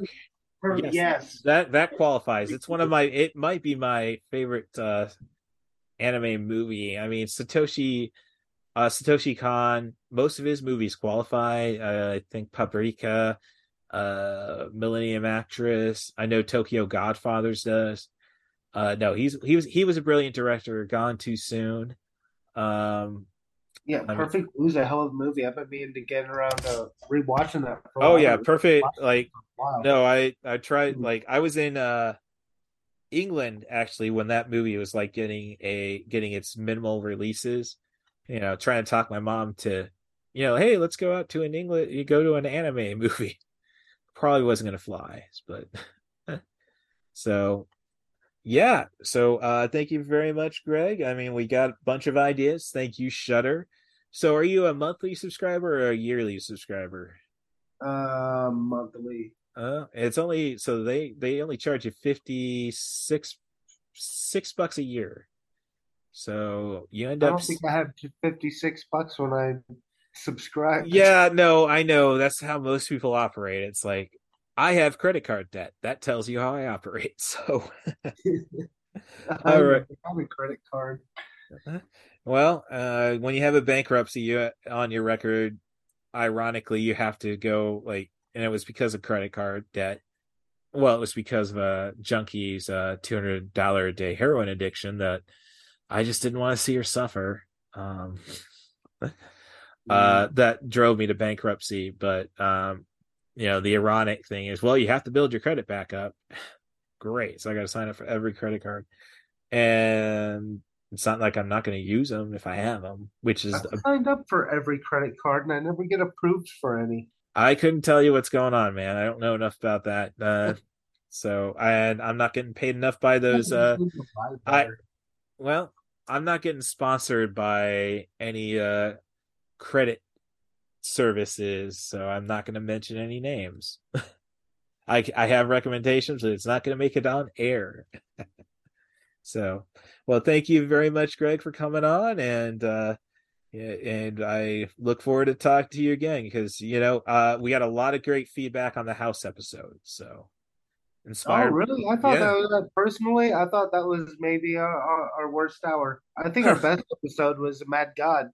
Uh, I think that that that was a really good one. Uh, got a lot of love for Fritz the cat too. So Yeah, that was a good one. yeah. So all right, so we can definitely keep doing it, man. So that's the important thing. So uh, he, you know, as as he says on Facebook, he doesn't get he doesn't always drink, but when he does, Uh, yeah, I'm bothering this guy about movies. so I do too. I, Yeah. I, I often think of you when I watch a movie, and I, I just kind of forgot. Like, oh shit, that was two hours. Yeah, right. As I say, I can usually figure something out. I'll I'll work on getting that uh, Takashi Miike equation broken. So I just get excited when I watch things sometimes because uh, No. I don't very I don't very often get the time to actually sit down and watch a movie. So Oh, when I yeah. sit down and watch one and when it's good, I get excited about it for a little Yeah. bit. no, that's yeah, that's that's well, that's honestly the best movie experience. I guess that's why I should support people going to the movie theaters, but I got myself into Twitter trouble for saying, "Look, I get what the Russos are saying about why they're not dis- uh, why they weren't upset that their movie only got a one week theatrical release and then you have to watch it on Netflix." And people got angry, like, "You don't support the movies," and like, the cinema experience, like the cinema experience is overrated. Christopher Nolan can uh, suck my left one. I don't know. I think it depends on the movie. that's what I'm saying. like, Like, big block blockbusters, like it's fine. But for like say Clerks, I think it, you're fine watching Clerks at home. You oh no, no. If if you're not a if you're not a great director, not to say Kevin Smith isn't a great director, but he doesn't. He directs to his scripts, so he's not a he does he's not a wide director. And Tarantino wasn't a wide director till Kill Bill, so like I think Kevin Smith's an underrated director. Oh, I no, I- he himself. I he like Red State. I think is a very underrated movie. I think one of the most underrated movies. No, no, Red State might be one of his best directed movies. I'm just saying like how he how his stories he doesn't require a lot of tricky direction. Yeah. And um Uh, that being said, his Smack. comic books are wordy as shit, dude. that uh, Green Arrow run recently, and like, man, I wish this dude would just stop talking. Everybody has a joke, everybody has a little quip, and it's like, just stop.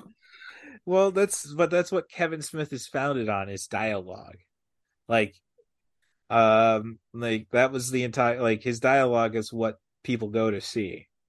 And um Or, no, like I- his Daredevil run wasn't like that though. His Daredevil run was pretty dope.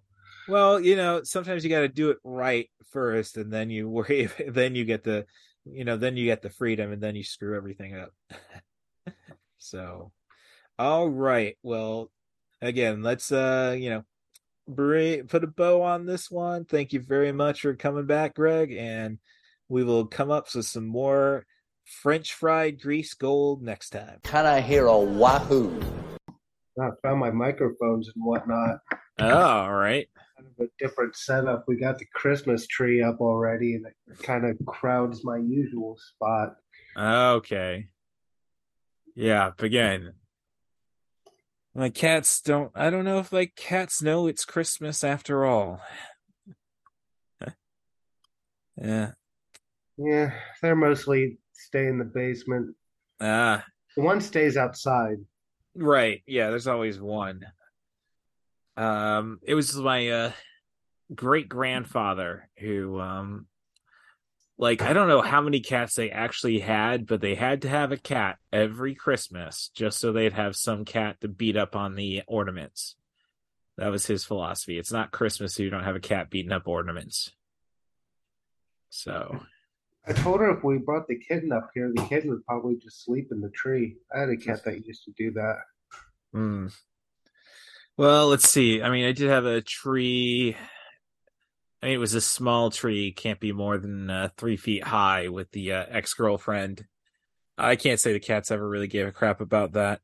so, oh, so that's um, yeah, I'm not a very Christmassy person, I guess. Uh, you know, atheist. am I, but the Yeah. baby enjoys the tree. Oh yeah, no, it's about the kids. So again, hence why I'm not a very Christmassy person, I suppose. Alrighty, so Long live Flash! You've saved your Earth. Have a nice day.